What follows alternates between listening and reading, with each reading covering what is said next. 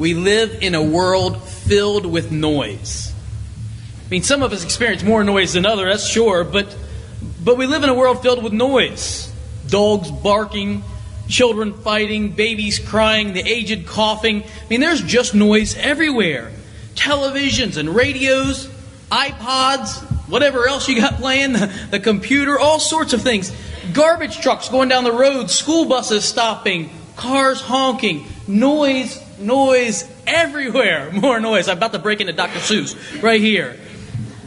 And then there's the noise that comes from these instruments uh, the TV and the radio, the iPod, the sounds of politicians arguing or pundits, punditing, whatever pundits do. Uh, you have uh, the sounds of maybe of preachers preaching, that would be delightful. Um, maybe you have uh, commercials selling you something, phones ringing, calls coming in of disaster and celebration, warnings, festivities, and everything in between. We live in a very, very noisy world. Scientists can even hear us way out into outer space. We make a lot, a lot of noise. About five years ago, I had the opportunity to go to Gethsemani Monastery near Bardstown, Kentucky. Gethsemani uh, is a Trappist monastery, and whilst the Trappists don't take a vow of silence, they practice extended periods of silence. They, they, they try to avoid what they call any unnecessary speech, which is almost everything. And so they hardly ever talk. Even when you go to the cafeteria to eat lunch, there's a little sign on the table that says, Silence is spoken here. As if to remind you, no idle chit chat. You're walking down the hall and you see a monk, he'll drop his gaze to the floor, lest you even come upon these regular pleasantries like, Hello, how are you doing? Not even that. It's just quiet which ironically is pretty noisy itself for a little bit. Um, and I don't know what you would do, but I like to went crazy for about two days. It was, it was driving me mad. I wanted to ask questions just to hear my own voice and to hear somebody else's, like, oh, what time do you think lunch is? Or, uh, you know, which way was it to the gift shop and what other hour? You know, just anything to get some conversation. You think fa- fasting food is difficult? Try fasting every form of noise. It's almost painful, isn't it? Fasting noise. And, and, so there I was, kind of just longing for some conversation, wanting somebody to say something like, Did you watch the Buckeyes yesterday? Which, by the way, did you watch the Buckeyes? Um, it, they're all just something, some great conversation. The Northwestern uh, alum down here shaking her head. Um, you had your chance. Uh, they hear the, just a little bit, just just some just some kind of conversation for a bit. But then, about the third day, something happened. It suddenly became very peaceful, very tranquil the silence suddenly became comfortable instead of uncomfortable. It suddenly became something that I was enjoying and beginning to cherish and not run away from. I thought that maybe just for a little bit I had some clarity of thought. You know, it wasn't so jumbled in my thinking. I even felt like my prayers were more effective. Like I was able to, to hear the voice of God more clearly, to, to communicate more effectively. It became really quite a blessing to me. And so if you ever go, make sure you stay more than two days, okay? Uh, and when you do, just, it, it's a great thing, but it takes a bit. The Bible says that Jesus went on a retreat kind of like this. He went out into the desert. Not a lot of people in the desert. Perhaps you've noticed. Uh, you know, they don't usually move out there unless they're building cities for casinos. There, a lot of people don't go out into the desert. They tend to stay out of the desert. And in Jesus' day, that certainly was the case. And so he goes out there and, and, and it's quiet. No sounds of the market going on. No Roman soldiers barking orders at people as they walk down the street. You know, there, there wasn't the sound of, of a hammer swinging and hitting nails, something he probably heard every day of his life. And no fishermen telling off color jokes. It was just quiet. It was just silence in the wilderness, all by himself. I, I don't know if any of you ever do this, but one of the real treasures that I found living here, the greatest treasure is y'all, but one of the better, tre- another treasure, a second best, is that we live really close to the Cuyahoga Valley. And, and just almost in your backyard, you can go out and, and in a moment, you know, you can be into the woods and, and, and off into a hike. And, and Abby and I loved it. I, Monday is my Sunday. So on Mondays, you know, we'll, we'll go hiking in, in the woods. Even when it's snowy, especially when it's snowy. Um, we, we, go off on these uh, winter hikes. And, and I, I love the way the snow kind of even muffles the normal natural sounds. Don't you? I mean, you can hear your feet kind of crunching underneath. And we take our, our Labrador and let Lucy run. And, and so she's up ahead. There's nobody out there on the trail in the wintertime, just us. Most people have sense. And, uh, and so she's out there running, and, and, and we're walking. And it's so quiet. A couple of my former students came up, uh, I don't know, about two weeks ago, and they, they stayed with uh, Abby and I. And um, and they went to hear this uh, famous hiker. I don't know who he is. He was at the Happy Days Lodge telling about his trip up the Appalachian Trail, and then I guess he went up into uh, to Alaska and and hiked like 4,000 miles in Alaska over a period of several months. And you know, they, so they went to hear this guy. In fact, they inspired me. I think this summer. A significant portion of the Buckeye Trail is going to be accomplished, I think. That's what I want to do. My point, though, is out in the desert, in the wilderness when nobody's around, it's really, really quiet. What's more, for Jesus, he's not just out there in the silence, he hasn't eaten for a month. He's fasting human companionship, he's fasting noise, he's fasting conversation, he's fasting food, perhaps living on very little water out in the wilderness. When Jesus enters into the wilderness, I think Matthew wants us to hear echoes of the Old Testament. If you were reading this as a first century Jew, you would hear all of these echoes and they would be so they would be so pronounced. 40 days. Sounds a lot like 40 years, doesn't it? In the wilderness. Israel in the wilderness. He's talking about the story of Israel. Jesus is living out in this passage the story of Israel.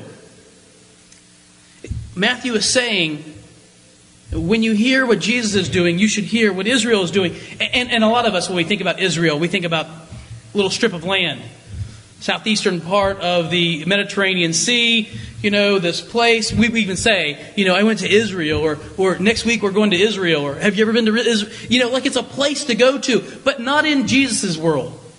Israel was not a place, it was a people. Always a people. It, it, was a family. It came from a person. His name at first was Jacob. God changes it to Israel. It, the, the, the nation, the people, are his children. Literally. His children and grandchildren and grandchildren's grandchildren. The children of Israel. So it is that Jesus is doing what Israel was called to do. But maybe you remember the story. Israel in the desert, remember that story? Maybe? No? It, here's how it goes uh, Israel is in Egypt. God delivers them. They go into the wilderness. And for 40 years, they can't seem to get it right. They keep being disobedient. They keep refusing to do what God had asked them to do. But where Israel fails, Jesus succeeds. He does what Israel could not do or would not do. And so he faces hardship, just like Israel faced. He faces hunger, just like they faced. He faces loneliness, and he's needy. And in the midst of his loneliness and neediness, he faces attack. What kind of attack? Diabolos in Greek. The devil shows up. Interesting word, diabolos. It means the one who wants to separate. The Satan, the Satan, the one who brings an accusation. But here at first it's Diabolos, the one who wants to separate. He wants to separate Jesus from the Father. And you've seen the attack, haven't you? Since you're the Son of Man, or if you're the Son of Man, see these stones, make them come into become bread. We know Jesus can do great things with food. He changes a few fish and a couple loaves into enough to feed thousands.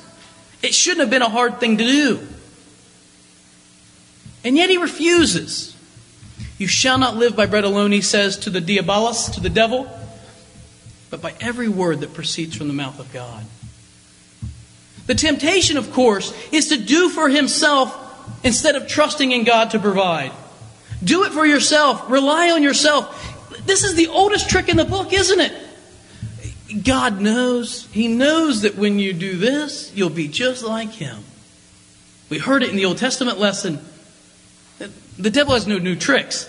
He just puts new kind of a finish on him, doesn't he? The second temptation, uh, he takes him to the high place and says, you know, jump off from here. Remember, it's in the Bible. It's right there. I'll take you to the Psalm. He quotes it word for word. I checked the Septuagint, which is the Greek translation of the Old Testament, with the Greek translation from Matthew's, word for word. Not even a, not even a, a, a different word order. The devil quotes it perfectly. The, he'll give his angels charge over you. You won't dash your foot against a stone. Word for word, he says it right. Just as an aside, the devil knows the scripture pretty well. He knows it sometimes, I think, better than a lot of us. And he quotes it, brings it right back to Jesus. Here's the assumption, though, that's built into the temptation God may won't keep his promises. Maybe God's not also trustworthy after all. That subtle insinuation is the temptation, and Jesus refuses. And then, of course, the third one control over the world. There's a shortcut. Look, you don't need all that cross business. You don't need to do it that way. It's hard. You know, take the easy way. And Jesus, of course, refuses that. The end does not justify the means. But here's the thing about this narrative not the devil's crafty temptations that interest me today, nor is it Jesus' response. It's rather the conspicuous absence that's problematic to me today. I'm not worried about Jesus' wanderings in the wilderness, not even how it relates to Israel, or about what the devil was doing in his temptations. What bothers me, and maybe it bothers you if you were honest, is someone is silent. God is talked about a lot in this passage, isn't he?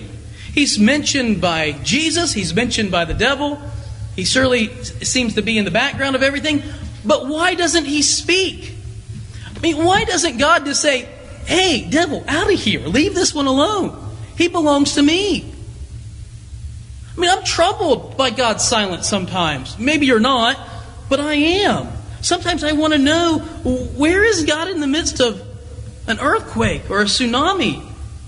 Where is God in the midst of uh, of, of a famine or, or widespread disease? Why, where, why isn't he speaking? You know, hello, you know, we're down here. And somebody right now is sitting about ready to whisper to someone, doesn't he know who he's supposed to be defending, you know? Hey, buddy, you're the priest. we're the ones that are supposed to be asking all the questions, right? You're supposed to have the. Hey, you know what? Take it up with my boss. I have questions. And they're perplexing ones. Where is God in the midst of this attack? And maybe you've wondered yourself. Where was God in the midst of my attack? Why is he silent? How about speaking up once in a while? But maybe he already has. Maybe the problem isn't that God isn't speaking, the problem is we weren't listening. Maybe God has already spoken. Jesus quotes Scripture, doesn't he? When the attack comes, what does he do? He doesn't say, you know, let me, let me argue with you about the foolishness. If you look at the woman in Genesis 3, what does she do? She enters into a theological debate with the Satan, with the serpent in that, in that passage. She enters into a theological debate. We should not eat it or touch it. Never does God actually say that you shouldn't touch it. Yeah, she, she says, surely God is good to us. He gives us plenty to eat. Jesus doesn't do that. He, he simply quotes the Word of God. He simply goes back and says, if you want to be successful facing temptation, just say what God has already said. You see, God doesn't need to speak into the moment because He already has spoken in the pages of Holy Scripture. God has spoken into our world, and He's spoken into every situation that we can find ourselves. Yeah, I, I know it, it, it's difficult sometimes to find, but it's there. Jesus' first words to the devil are the words that we have to hold close to ourselves. We shall not live by bread alone, but by every word that proceeds from the mouth of God. That's how we'll live. I, have a, a, uh, this guy I know who was a, a he was not a pilot. He went with a friend who was a pilot. This fellow was telling me a story about a time he went with this pilot in this small plane up and was taking this trip. And he said it was great. You know, they're up in this little plane, they're uh, traveling, it was pretty good distance. He said, and, and, it was nice and sunny, and the weather was great, and it was fun, and you're looking down and seeing all the little ants and people, you know, and, and, and flying around. And he says, but then all of a sudden, these clouds just kind of rushed in. He said, so bad was the visibility that the pilot, you couldn't see anything. Just flying through these clouds. And this fellow says, after about uh, 10 or 15 minutes, he said, I started to have this feeling that the plane wasn't like this, but that it was going straight down towards the ground. He said, uh, You know, I'm, I'm up there in the front seat looking out the front window, and I'm sure, I'm positive the plane is heading nosedive into the ground. He says, And I started to yell at the pilot, Pull his nose up. We're, we're going to die. We're going to crash. And the pilot's like, No, we're fine. We're fine. No, no, you have to pull it up. And he said he began to panic.